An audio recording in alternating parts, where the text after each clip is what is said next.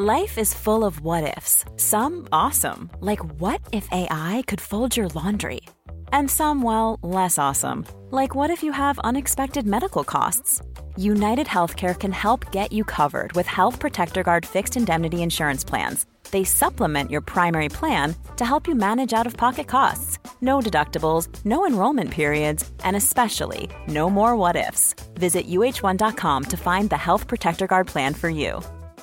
Quality sleep is essential. That's why the Sleep Number Smart Bed is designed for your ever evolving sleep needs. Need a bed that's firmer or softer on either side? Helps you sleep at a comfortable temperature? Sleep Number Smart Beds let you individualize your comfort so you sleep better together. JD Power ranks Sleep Number number 1 in customer satisfaction with mattresses purchased in-store. And now, save 50% on the Sleep Number limited edition Smart Bed for a limited time. For JD Power 2023 award information, visit jdpower.com/awards. Only at a Sleep Number store or sleepnumber.com.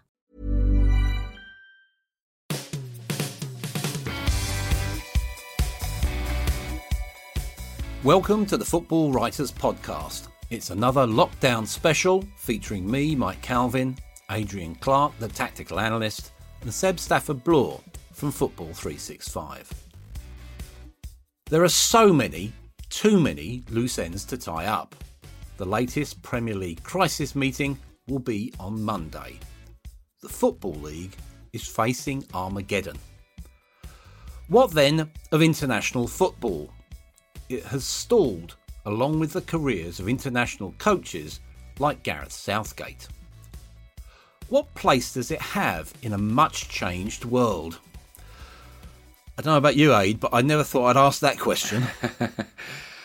I think it still has a place. International football, it might not matter to a lot of football fans these days, but it ma- it does matter to an awful lot of people. And Look, we've got a section here on this podcast, haven't we? Looking back on on our our fond or not so fond tournament memories. They are international football. It lingers long in the memory quite often, especially around around tournaments. And we've got Euro 2021 to hopefully look forward to, and Qatar the year after.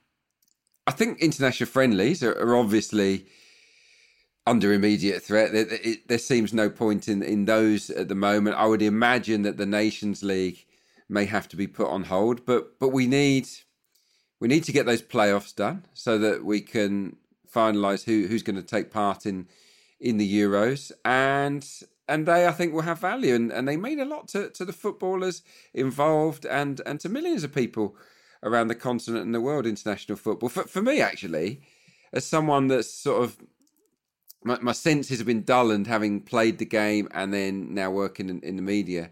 I, unfortunately, I lose a little bit of that, that, that fan feeling with club football because I have to stay neutral and look at it in an analytical way. International football for me is is a real release, and I, and I genuinely care when England play. And I know that not everyone thinks thinks along those lines, but I do, and I know that that plenty of people do. So so I hope it, it's not under too much threat. Remember, they did make a pretty quick sacrifice, UEFA. They said, look, the Euros are off just to buy every single league the time to, to decide what to do.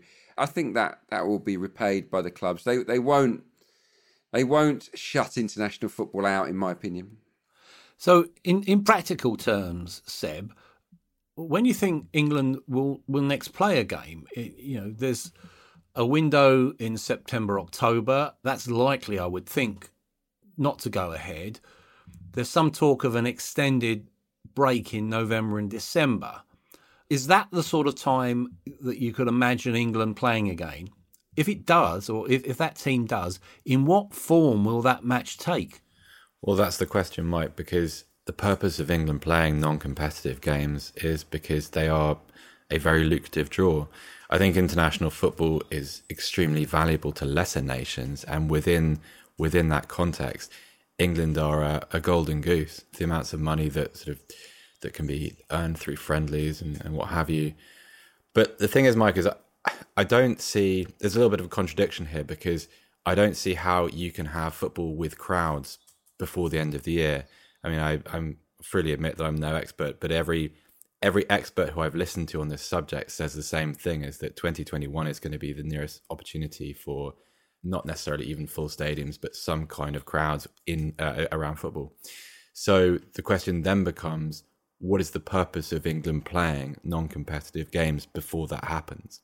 I understand the preparatory function in an ordinary at an ordinary time with a, a European Championship on the horizon, of course, friendlies and you know preparatory games and trial games, those kind of things that they have to happen. But at the moment, with what is likely to be a very unusual domestic calendar, and hey guys, let's not forget here that the clubs own the players, the nations don't own the players. I think we're actually heading for a mighty fight at some point between clubs and nations over this because when do they release players? Are they releasing them during times which should be designated as as a sort of quote unquote off season? If so, don't expect a lot of clubs to take that lying down. Yeah. Well, I suppose what you're you're referring to there, Seb, or, or in, certainly implying, is this sense of over dependence financially on the England team. You know, the FA basically, the England team is its meal ticket. Aid, do you think the FA will follow the RFU, who are estimating that they're going to lose at least 100 million in this crisis, in asking for some form of government handout. And what is the look of that? A hugely rich industry like football asking, basically going with a begging bowl to a very hard pressed government in the first place. It's a very good point. But if their revenue stream has gone, the same as, as the EFL and, and everybody else, then then why shouldn't they? I, I guess we we've got major industries, major companies around the the country that, that have furloughed staff, that have, have taken advantage of, of government help. So so why shouldn't the FA when their main source of income has, has vanished?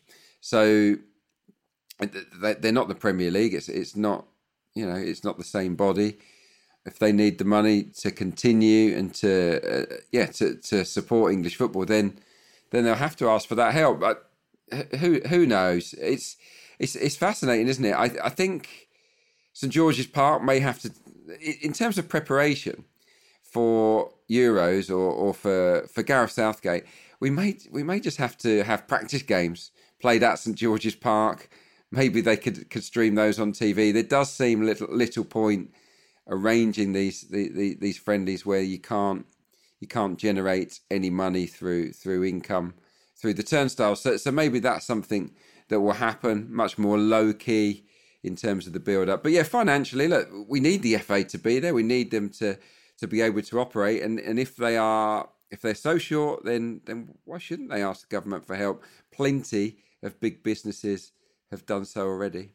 Yeah, it's international management by definition is a is a very strange and distinctive role anyway.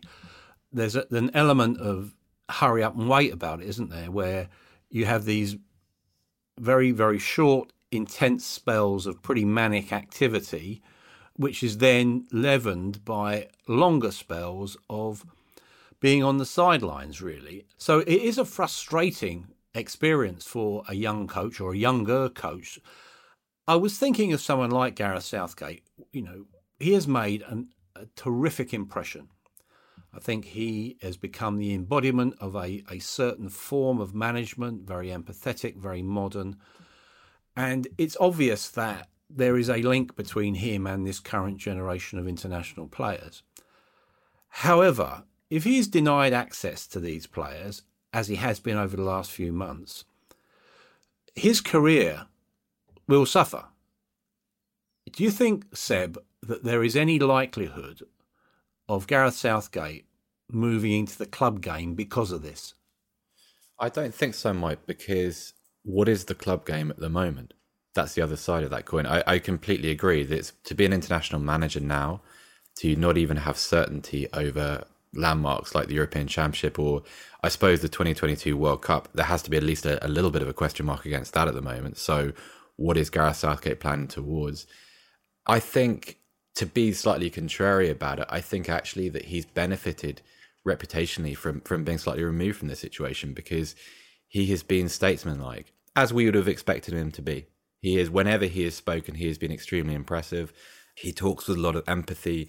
He's one of those people within the game, and I emphasize people who understands what football is and it understands what it is and it isn't, and its good points and its bad points. And I think that's a a very important touchstone with the general public. Whereas, in a way, I suppose if you're a if you're a club manager at the moment, then you're sort of compelled to exist in silence, as so many of them have been, because like everybody connected to the Premier League, no one dare say anything unless they, you know, unless they should actually have some responsibility for what happens next. Southgate, from a football perspective, you're absolutely right. It's got to be very hard. You're even under normal circumstances, you, you sort of you risk being forgotten about. But I, I think as a person, he's he's actually he's actually been elevated by this. I think he's in the best place of anybody at the moment, really. He's he's perfect for international management, in my opinion. I just I just feel that we all have our specialities, our fortes, areas where we feel most comfortable. And for me, Gareth Southgate's personality, his approach, his status as a, as a natural figurehead lends itself perfectly to this job. And there's absolutely no chance, surely, of him walking away on on a group of of gifted youngsters that genuinely have a chance of of winning major tournaments if they're put on, of course. And look, if if if we do lose Euro 2021 or the World Cup, heaven forbid, that will be a real blow to this generation of players because they're coming into the kind of form where I would expect them genuinely to be among the top four favourites to to win both of the next two major tournaments. And having learned from some of the experiences, uh, you know, missed opportunities in the previous tournament, game management could have been a bit better. I think Southgate will be better. The younger players will be stronger and more ready. So I desperately hope we can get international football up and running because in this country, I don't think we've ever had more reason to be excited about international football than right now. And I know that seems seems odd given given the nature of the conversation we're having, but in a football sense, this could be our time. Yeah, I think it's in all of our interest to to get behind it. Yeah, if it is going to be our time, Seb, who do you think will, the key players will be over the next couple of years? You know, who has impressed you in the way that they've maybe made the transition from the club game into the international game? And who will be that late bolter that we always see, you know, from right from the the sort of Geoff Hurst, Martin Peters in 1966. There's always a couple of players who come late before tournaments. Those outside the squad, and maybe those who've just got into the squad, who do you expect to play a really good role? I'm not sure about expect. I hope Jack Grealish does. I think Grealish is magic. Honestly, I, I it's a little bit of a tragedy that he hasn't had an opportunity to this point. I think under normal circumstances, if we were now two, if we were now a month away from a European Championship, I think he would be the guy coming into the reckoning. And I, I don't think he, he would have an England starting position ready and waiting for him. But as an impact player, as someone that is just a almost an old fashioned, right, give the ball to me type. You, you just love to have him. He's he's I've got to be careful with when I say this because it can be taken in the wrong way, but it's a it's almost a Gascoigne like quality where you say this is a, a free spirit, this is a hugely gifted footballer who can do there's nothing he really can't do with a football at his feet. In terms of going forward, Mike, it's the obvious ones, isn't it? Sancho, Sterling. I think our wide forwards are extremely important to England's future because that's what Gar- that that's where Gareth Southgate's penetration comes from. That's the sort of the the energy within his counter attack. Harry Kane remains important for as long as he is in his prime. I'm interested in midfield though. I, I think I'm not quite sold on Declan Rice as a holding player at least. I don't having sort of signed off on him a little bit early, like everybody else, a little bit prematurely. I, there's a few doubts there. I think he probably needs to leave West Ham in the next year or so. Mason Mount is the one that I'm really interested in. I know a lot of people aren't grabbed by his talent. It isn't as shiny as some of the players around him, but I, I think that's he's a, a fabulously gifted player. Someone who has already, within the space of six or seven months, adapted around a little bit of Premier League adversity a few challenges that exist at Chelsea because Chelsea aren't the best team in the league and they have some significant structural issues. And he's coped with it. He's rebounded and he's adjusted. And actually, towards before before we um before we hit pause on football, he was playing some of his best football of the season. I think he's a great footballer. Yeah. Um. So I, I think in product. Yeah, yeah end absolutely. product for is Mason Mount. A little bit like like his manager Frank Lampard, not not the, gifted, but not the most gifted in the squad, but but delivers in the in the big moments. I think when when when chances fall his way, he's often pretty pretty clinical. Alexander Arnold's going to be massive yeah. for the team, whether he plays at right back or potentially in midfield. I mean, that's a possibility moving forward. Personally, I would have him have him on the right side, and and of the players not in the squad, I think Phil Foden will will will make it. I think he's he's got that special quality that he might actually be the one that that scuppers Jack Grealish ultimately. We'll have to wait and see on that. I mean, two quite similar players. I love Grealish as much as you do, but Foden has, has got more potential. I think in, in that in that mould. But Bukayo Saka, I'm a bit biased, obviously, with my Arsenal links, but seen a lot of him.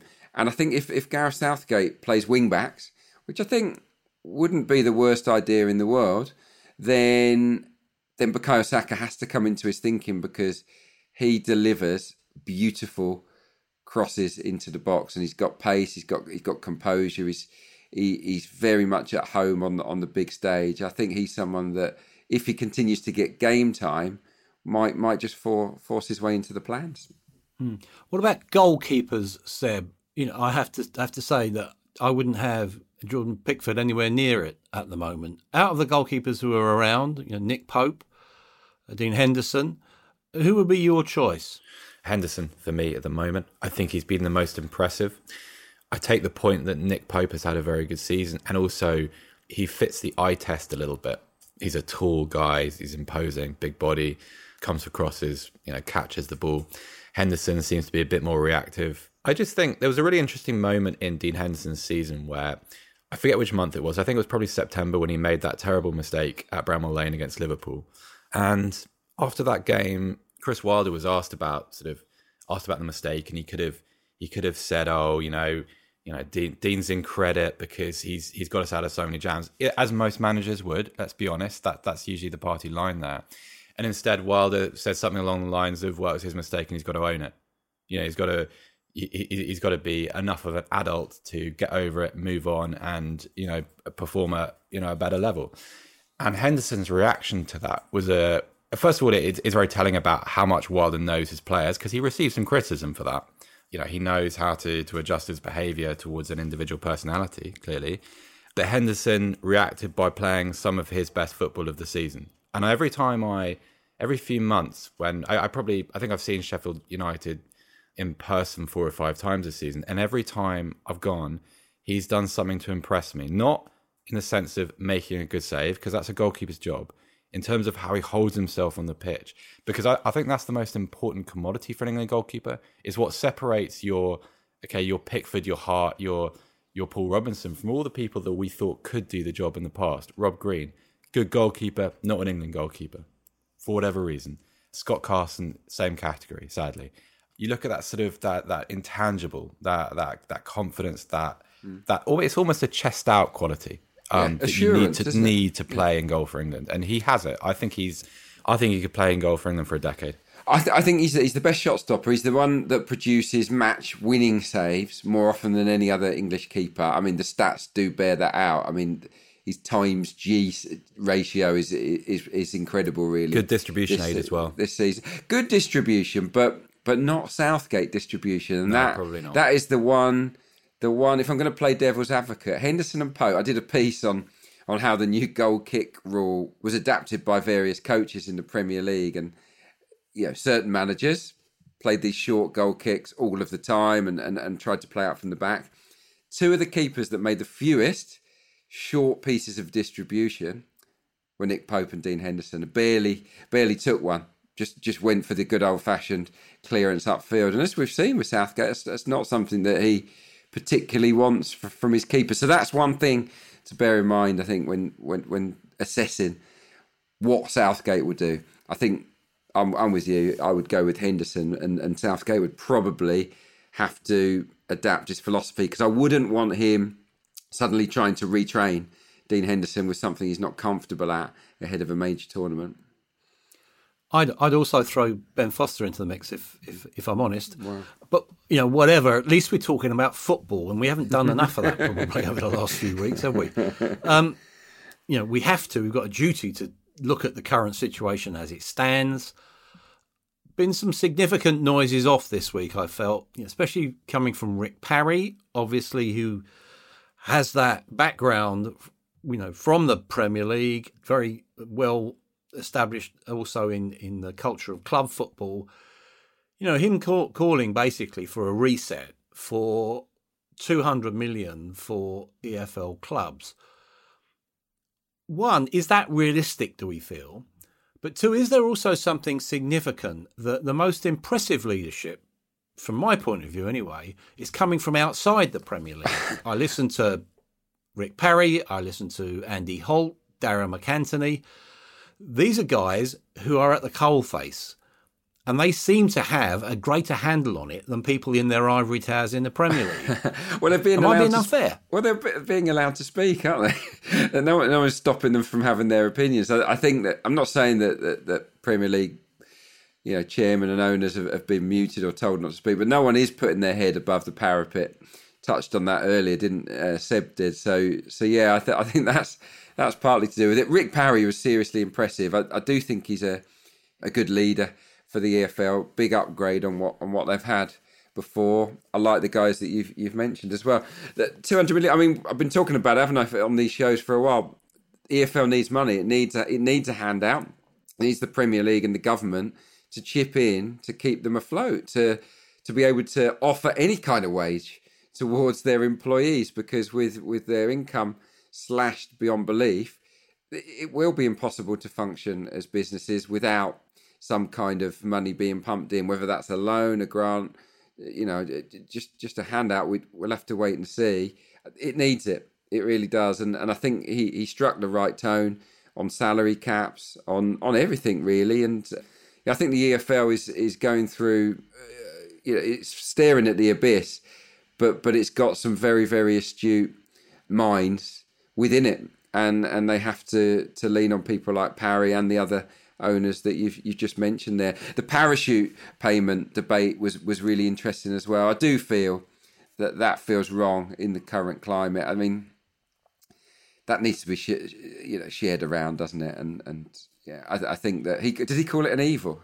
Yes, he did. he yeah. went quite he went quite big on it, didn't he, Rick Parry? And I think that tells you plenty about the way it's perceived by everyone who is not benefiting from from parachute payments. So yeah, that money surely now needs to be spread around a little bit. And look, it will help. It will help the EFL as well because it will even up that playing field, which is which is what you want. Yeah, it was quite interesting. I felt that you know, the Premier League made a point of saying that they didn't see any evidence that parachute payments had a, you know, deleterious effect. I would argue, though, that this issue could be the breaking point between the Premier League and the Football League. You know, there's already some talk. You know, I, I mentioned Andy Holt earlier on, Seb. You know, he's talking in terms of, well, the Championship could be our Premier League. Wow. It's a, you know, a vibrant product. You know, is he is he whistling into the whirlwind on that one, or is there some substance to his defiance? It's hard from a commercial perspective to see how the championship could ever fulfill that function. That's what Andy Holt was alluding to. I like the idea because it's a sort of it's a, a reversal of a you know an almost thirty year trend now. It's a football league determining its own future rather than being dictated to. I'm not quite sure how it would work though because I'm not sure. So a, a couple of things really stood out from not just Rick Parry's appearance in front of the select committee or online with the select committee, I suppose, but other people's reactions to it. And one of the details which stood out was the sort of the the lack of revenue which is made from the iFollow system. I think I, I heard a quote from Mark Palios, who is chairman of Tranmere Rovers. He said that his club earns sixty thousand pounds from iFollow subscriptions, which is digital streaming for those people who don't don't know, in a season. And I think that kind of underscores the big disparity in, in, in not just wealth but also earning power that exists interest. in the football league. Yeah, uh, yeah. To put a fine point on it, yeah. Sadly, Aid, you're right. Interest. So I don't. I like the idea, Mike, but how exactly? I, I don't understand how how that would work. I mean, it's all very well saying that you know, all right, the championship should break away. We should we should you know take possession of our future, but have we gone too far down this road now? Is the brand too established whereby the football league, in whatever form, in whatever way it rebrands itself or, or reclassifies itself or reinvents itself, is now deemed an inferior product by the general yeah. public. You, I, I, don't look at darts. Just look at darts. You got the two right. organisations. Yeah. Yeah. you, know, you got the PDC and the BDO. It, one is one is superstars, one is amateurs, isn't it? It's you know one plays it, one's playing shopping centres. So yeah, exactly. Know, yeah, you, you, don't want you don't want that scenario. I thought it was the other key takeaway from that Parry chat was was obviously his his determination for three up, three down, and and to completely understand why he went so strong on that. He obviously threatened that legal action would be would be taken. We we can't have a situation where there's no there's no relegation. We can't. I'm afraid it, they, you have to you have to have you have to have that in place. So the Premier League clubs have, have, have got to do a bit of soul searching really, and ahead of this important vote, because if they do vote and they stand firm and say, look, we you know we'll only carry on if there's no relegation, repercussions are going to be oh, horrendous. Yeah, I, I, I, can't see that happening actually, A, to be no? honest, but I, I think what we are probably going to get again is another another round of smoke and mirrors. Mm. I want to try and sort of, if I can, lighten the mood because there have been some pretty crazy suggestions so far in all this, isn't there? You know, you've had the the unthinkable arrogance of Gary Neville saying, "Well, we'll just go and play abroad somewhere where it's going to be a bit safer." You've got Gordon Taylor, bless him, talking about let's play 35 minutes a half. You've got this idea about piping in crowd noise. Well, what sort of game would that be? And then you've got this joyless idea that celebrations should be muted. Don't celebrate a goal. Now, I understand all the thing about shirt swapping and spitting. I can understand those concerns. It can't be. Football is not a joyless experience out of all that lot, and I say I just want to make that just just let's let's be a little bit light-hearted for a change. Which was the worst suggestion? Do you think? Shortening the game. Come on. I mean, that's, I mean, let's just. Let's, I'll tell you what. Let's just play. Winner stays on. Shall we? Is that is that is that the way to do it? Next goal's the winner. Uh, it's just it's yeah, it's just balmy, isn't it? Um, apparently, it is actually in the rulebook where whereby the, the, the league can can alter the length of a match in certain situations. It's not actually, they wouldn't have to rewrite the rule book. It's there in black and white, apparently. I haven't read it, but I did read a piece on that, which, which I just found amazing. But you can't do that. We're not going to play abroad. That's for a start. I don't think they'll let us in.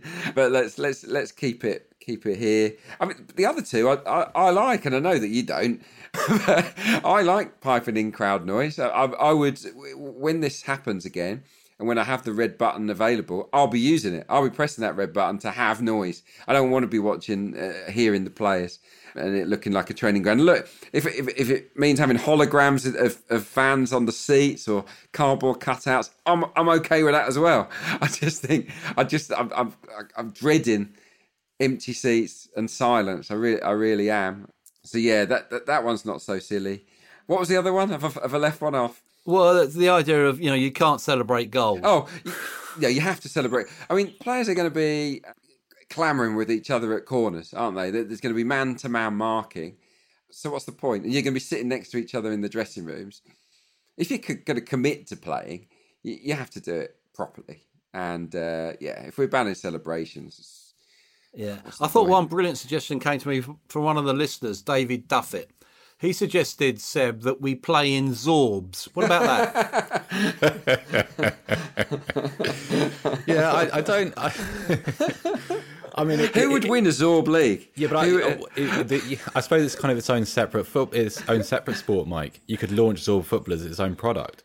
Who's the, um, who's the who's the beefiest team? I reckon Watford might win the Zorb League. Anything managed by Pulis, anything managed by Pulis wins the Zorb Football League. I had no idea. I, I, mean, I don't know the practicalities of it, but I when they started talking about playing games in neutral grounds, I quite like the idea of of the Premier League going to non-league grounds and playing. So I live half an hour's walk away from Twerton Park, which is Bath City's ground. And that's in a, a very deprived area of the southwest. And I just thought there must be some good that can come from saying, right, well, we've got all these games which need to be played. Let's bring it down here and, and let's let's let's let's give a, a, a 24 hour jolt to a local economy somehow. I haven't thought this through. I think it's almost something I dreamt. So um, it's kind of my Kubla Khan. But it's I don't know. I just I just thought like instead of instead of putting these games on at St George's Park or oh I don't know, let's hold five games a day at Wembley. Can you imagine the echo in Wembley of a Premier League game with no fans? I mean, it's just that's that's a horrendous idea. Yeah. Yeah. Instead, just bring bring them bring them down to, to, to local grounds. Go and play a couple at Weymouth or you know or Tunbridge. I I don't know. Um, just be a bit creative with it because I I think forgetting the the economic aspect, I think you can engender a little bit of goodwill there. Um, yeah. I know there can't be fans, and that's quite right. But I think you could, from the, the, the Premier League, have taken quite rightly quite a few PR punches during this episode because they haven't handled themselves well.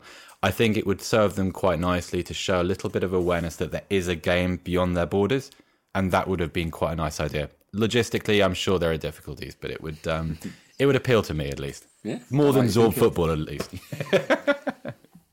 Let's look, if we could, at tournaments, you know, you mentioned it earlier on, Aid, mm. that we do focus on it on a regular basis.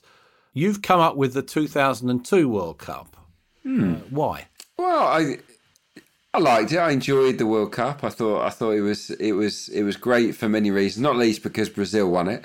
And I think when Brazil win a World Cup, it always has a little bit of magic associated with it. And obviously Ronaldo scored eight, didn't he? I think in the tournament. Rivaldo, even though he embarrassed himself beyond belief with with that crazy crazy you know play acting. He was great. Ronaldinho was was special. So you had you had a proper Brazilian team. Cafu. It was it was one of the last throws, wasn't it, for Cafu and Roberto Carlos as as the wing backs. And yeah, I, I thought it was special. We had Beckham mania. We had we had Roy Keane and Mick McCarthy. Mick McCarthy's uh, bust up I tell you what, I, I, tell you what, I I would, and this is something maybe that someone like Barry Hearn would do. Hmm. I would put Big Mick against Bold Roy on pay per view as a scrap, and I, I you would sell millions. who, who would you be backing then? I I actually I'd go for Big Mick.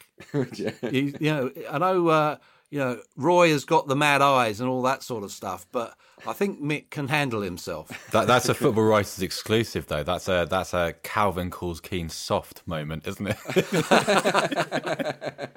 You're lucky it's isolation, Mike. I tell you. Uh, it was no, it was it was a good tournament. I mean, yeah, England England were were England, weren't they? It was it was it was all about Beckham and the metatarsal, wasn't it? In the build up, and we had the big moment with his with his penalty against Argentina, which which which was sort of it made up, didn't it, in in, in some way for, for what happened against Argentina in, in '98 with him and his, his red card. I, I wasn't enamoured really with, with Sven. Again, I thought that, that Nigeria England game, the, the third group game, there was it was boring. It was a, it was a real lack of sort of urgency and adventure there, and it meant that we'd faced Brazil earlier, which which was disappointing. But yeah, the plus for me from England for that tournament was probably the centre halves. I think Ferdinand and and Campbell were, were superb but yeah, it, it was another one of those competitions where we could sort of look back and say, we'll look back on it with a few regrets, I guess. Yeah, it, it was a it was a tournament of of surprises in many ways, wasn't it, Seb? You know, if you think about it, France, the holders, were eliminated in the group stage with only a single point. Denmark and Senegal got through in that group. Argentina, as we've heard from Aid, were eliminated from the group phases. You had South Korea, who were sort of c- controversial in terms of you know Duracell bunnies. Really, you know, other batteries are available. And, you know, they they reached the semi-finals and they beat Portugal, Italy, and Spain. So I suppose the tournament, in terms of interest beyond the sort of parochial interest of England, was, I think, very attractive. I think so. I, the thing I remember about that tournament was the the South Korean fans actually, the way they supported their team because it was it wasn't just a World Cup in a different place. It was a World Cup within a different culture, which we hadn't really had before.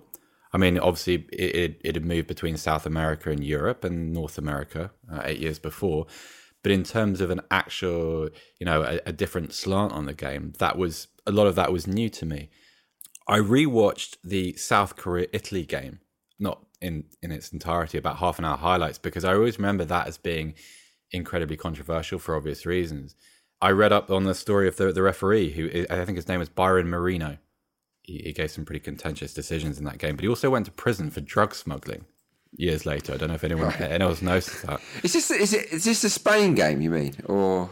No, no, no, no. The the, the, the, Italy game. Yeah. Um, yeah. So it was when um, Italy went out on um, on the golden mm. goal, um, yeah. Ahn's golden goal. Totti was sent off for a second yellow card for diving. It's actually apart from the the the goal that was chalked off for being off the pitch, uh, the cross that came off when it was actually beyond the goal line. The decisions aren't as controversial as everyone remembers. It's a little bit of a trick of the mind. It was full of these little moments that that tournament. The, I, I remember the um, the Robbie Keane goal against Germany when he banged it in off the post, uh, you know, past Ollie Kahn.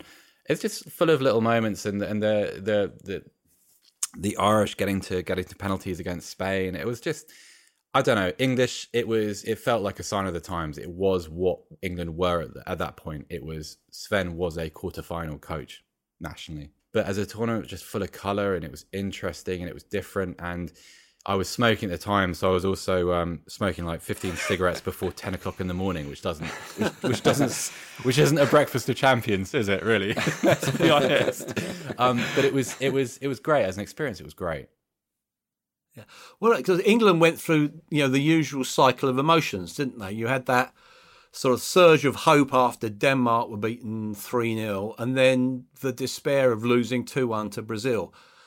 Aid, you've been in the game. David Seaman beaten by that Ronaldinho free kick. Mm.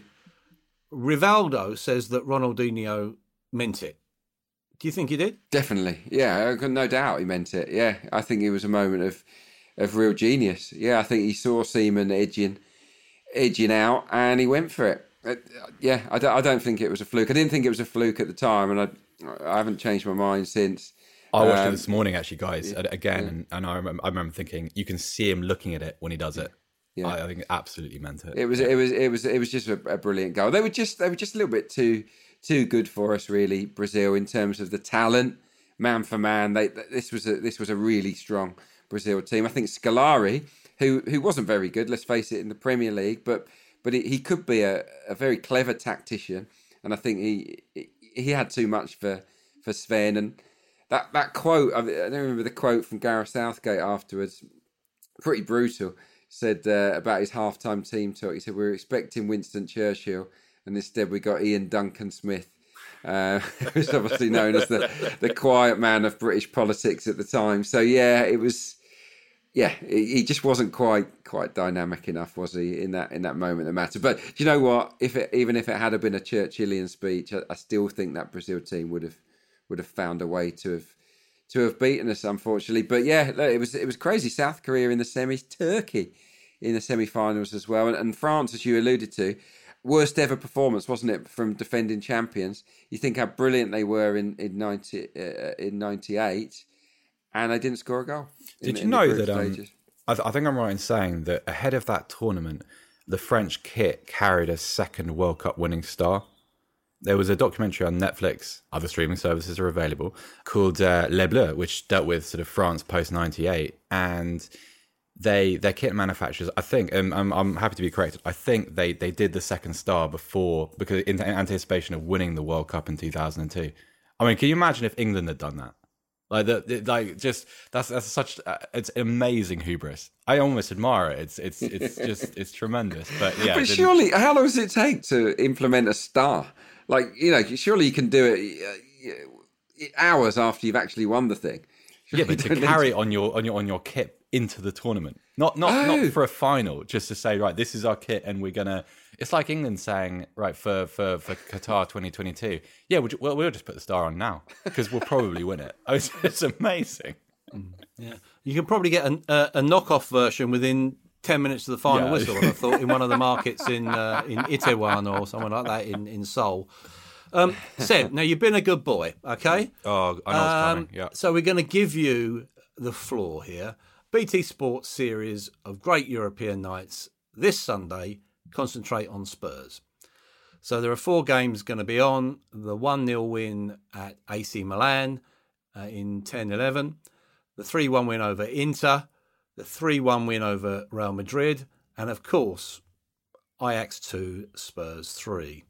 Let's look at a couple. Let's look at that Inter game, Gareth Bale and all that, and the Ajax miracle. You up to it, Seb? I can handle it. Yeah. Mm. So, uh, Inter Milan. I know for a lot of Spurs fans, it's a fond memory, but I think actually this might be partly because I, I ended up watching it in a walkabout, which was quite a harrowing experience. I remember thinking that that was the beginning of the end for Gareth Bale. I know it was the beginning of his ascent as a player, but I remember at the end of that game when it all, or sort of the the, the occasion had faded off. I remember knowing that he wasn't going to be at Spurs for that much longer. He was not going to spend his career at Tottenham because he was his performance at San Siro had been amazing, but it had been kind of anomalous and weird, and just one of those kind of. It was like a, you know, the, game's matrix had had had broken somehow. Um, but that game, you saw this sort of confluence of footballing ability, but also an amazing athletic power. Like, the thing about Bale was, yes, his ball striking, all that kind of stuff, but also he could hold his acceleration over a very long period of time he wasn't necessarily a player that went from zero to 60 within 10 yards, but over 50 yards, it just, people couldn't deal with him. People knew, the defenders knew what he was going to do with the ball, but couldn't counteract it. And so, post Maicon and post a wonderful night at White Hart Lane, you knew then that for the next few years, all you were going to hear is Real Madrid and Bale, Man United and Bale, Bayern Munich and Bale, Juventus and Bale. And it was kind of, I suppose, that's what Tottenham were at the moment. I suppose Tottenham are a little bit like that now. Unfortunately, I hate to admit that publicly, but it, it still feels like that. You're not you're not really allowed to have nice things, but as a performance, amazing, just power. It's it reminds me of like, you know, anytime you have a, a great athlete in sport, one of their traits is always that everyone knows what they're going to do, but no one can stop it. You can only kind of subdue it, and that's topical because that's what's used to say about Michael Jordan. And I'm not saying that Bale exists in that kind of stratosphere. But in that game, he did. That was his character in that game. It was a, a, a miraculous performance. Amazing.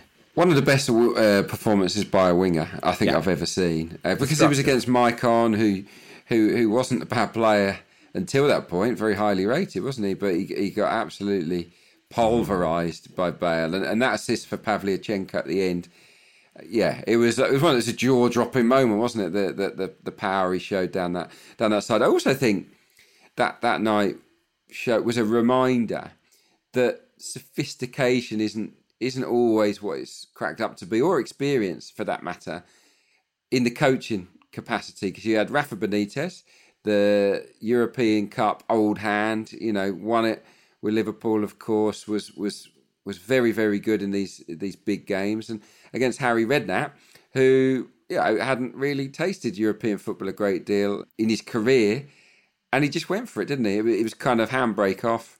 Let's just let it a bit naive, but let's let's go for it, and they did, and they prevailed. But but I suppose the bottom line is even even though Redknapp will look at it as one of his great nights, it, it was all about Bale, wasn't it?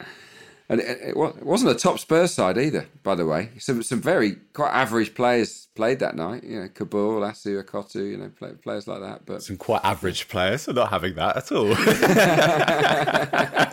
but isn't it, isn't it, guys? Isn't it all about seizing the moment, which is what Gareth Bale did, and what Spurs did collectively in that game against Ajax, which. You know, let's let's regardless of any allegiance that you have, you watched a game like that and you howled at the moon because it was the sort of game that made you fall in love with football as a kid. It had everything. And it wasn't just Mauricio Pochettino with a tear in his eye at the end. It was people who probably didn't care anything about Tottenham. It was just pure human drama. I threw cushions around the living room. I put my head in my hands. I think I might even have punched the sofa. Like I was so annoyed, but just just because I just really didn't want Spurs to go through, and I love that Ajax team, and and it just felt like an injustice. But because the best team didn't go through. But about 10 minutes later, I sort of just gathered myself and then I start I almost like I was a bit weird. I, I think I almost started smiling to myself, thinking, "No, actually, what what am I what am I like? This that was brilliant sport. That was amazing, and that is why we we love sport, and it's why I never understand why why people don't like football or don't, or don't follow sport. No, I'm not into sport really. I mean, they're missing out on so so many great stories, aren't they? And unexpected storylines. That that was a triumph, wasn't it? For for never giving up. For and let's face it, we'd never watch football if the best team always won, would we? We'd just it wouldn't be interesting. It was for nights like that that that make football great. So yeah, yeah. I, I, look, I, I can imagine Seb yeah, yeah, uh, your feelings would have been very different to mine. but yeah, yeah, yeah, it was. It, it was, was it was it a case, Seb, of you know, a nice quiet cup of Horlicks and uh, an early night, or uh, was it something a little bit livelier? it it couldn't be that lively because I was actually I had a piece due for three six five for first thing the next morning, so I was up until about three o'clock trying to condense all the madness into I don't know about nine hundred words. But I think what summed up for me was actually the next day I got an email from my mum, who not a football fan, not a sports fan by any stretch of the imagination, but it was just she was talking about oh didn't didn't that Lucas Moura jump high when he was celebrating his hat trick goal? It was very very funny. It was just kind of BT Sport did these I forget what they're called they they're kind of the behind the scenes ones with the alternate camera angles, but they're they're brilliantly produced. And she was she was watching one of those, and you're watching the Moura celebration, and it was I think honestly what what sums it up in terms of what it meant to the club was the night before Liverpool had overcome Barcelona, they won their game four 0 and at the end, Jurgen Klopp was sort of howling at the moon and shouting at the Kop. And when Spurs did more or less the same thing, Mauricio Pochettino burst into tears, as did Jermaine Jenas, as did pretty much anybody else associated with the club. And I, I think that was very descriptive of the, the, the recent history. That's the sort of the psyche of the team, of the club. And I was thinking about this the other day because I, I wonder how many moments like that as a fan you get in your lifetime. I mean, in terms of the exhilaration of it, in terms of feeling like you're actually being rewarded for something by sort of some sort of footballing gods, I don't know, three or four in your entire lifetime, maybe you're lucky to see, if that. And it doesn't have to be Champions League semi-finals because that's not what fandom is about. It's about you know overcoming something in an unlikely situation, and that applies equally throughout the game, whatever level the club operates at. And I, I think it's a very special place to be in because you know then that you know, it might be decades before you feel the same way again. That was an ex- extraordinary night. Absolutely extraordinary. Yeah, lovely stuff. Lovely stuff, mate. I suppose, you know, let's draw it all together now. Yeah, in, in a way, uh, uh, Seb, you've almost given me a thought for the day there. Uh, there anything else you'd like to talk about? Uh, I don't think so. I mean, it, it's a, it's kind of an echo of something I've said before, but I'm going to say it again because it's still happening over the last 48 hours, I've listened to a variety of anonymous sources talking about why neutral venues aren't appropriate. I've heard talk of you know sporting integrity being lost. I think it's it's getting to the point now where I would quite like to. I'd quite like the individual clubs within the Premier League to take responsibility, and I'd like to. I'd like to see the publish. I'd like to see them publish their positions on this. What is it that you believe in? What do you think is the right way forward, and why do you think it? So we're all aware of this vague imperative of why football needs to come back and what you know the kind of the financial sustenance that the game depends on. Right. Well, own your position as a football club. Tell me what you think. Stop. Football has again this habit of thinking it never has to justify itself. So this is a situation, it's unprecedented, and it needs public scrutiny. So as a club, as with furloughing, you need to expose your position and hold it up to the light because if not, if you're not willing to do that, then your position doesn't bear that scrutiny. Uh, it's unrealistic. I say it in hope rather than with any sort of agenda. I know football won't do that because it's not transparent enough, but that's what it should be doing. And that people think it's such an unrealistic aim says it all about the, the, the, the way the game is run. This is a very serious situation, and doctors are saying things like, well, how can we approve a return if if if there is a potential for death in this situation. This is the severity that we that at hand. So it requires a uh, a proper adult put the big boy trousers on and bear the consequences kind of response. Yeah, whether we'll get it or not is another matter, I suspect. Aid, what would you like to well, Just something a little bit more trivial, really. Something that caught my eye in an article talk, talking about generating an atmosphere because I think that's understandable that, that people are worried about player swearing as well. I think it could be a problem for, for commentators actually inside sort of cavernous stadiums where you can hear the players. There is a lot of swearing goes on, and and they might spend most of the, the match apologising for, for various remarks. So so that's why I'm kind of for crowd noises. But but a couple of ideas have been released. There's a company in Manchester that's proposed a fan studio where between 50 and 200 supporters who will follow social distancing to watch the games, they will have their reactions broadcast into the ground. Oh my um, god! No club has oh, agreed to this. It. You'll be pleased to know. Uh, and there's a German company out there that's got an app called My Applause, where fans will send their live reactions to the stadium, and and you'll be able to, to, to play that out on the tannoy. I don't know how that will work. It sounds it sounds way too complicated for me. But look, that is where we at in where we're at in this sort of mad world of lockdown and the prospect of football. It's it's just bonkers, isn't it? Mad, absolutely mad. I want to end with what could have been a cautionary tale instead, in these trying times, it's a cause for celebration. Zak Brunt has just signed his first professional contract with Sheffield United. Now, pros will tell you that's just the start. The second contract is the hardest one to earn. Now, Zak began at Sheffield United at the age of five. A lot has happened since. He trained with Manchester United after winning a competition and signed for Aston Villa. When that didn't work out, Manchester City paid £10,000 for him as a 10 year old. The story continued. Zak played for Atletico Madrid until FIFA intervened. He returned to play for Derby, but at 15 was back to playing in the park he went to Matlock Town, where Sheffield United scouted him and understood his potential. Now he's a great kid with many hurdles to overcome. But as I told him this week, he deserves every success he achieves. I'd love to see him make it. So, thanks to you all for joining us here on the Football Writers Podcast. And please stay safe out there.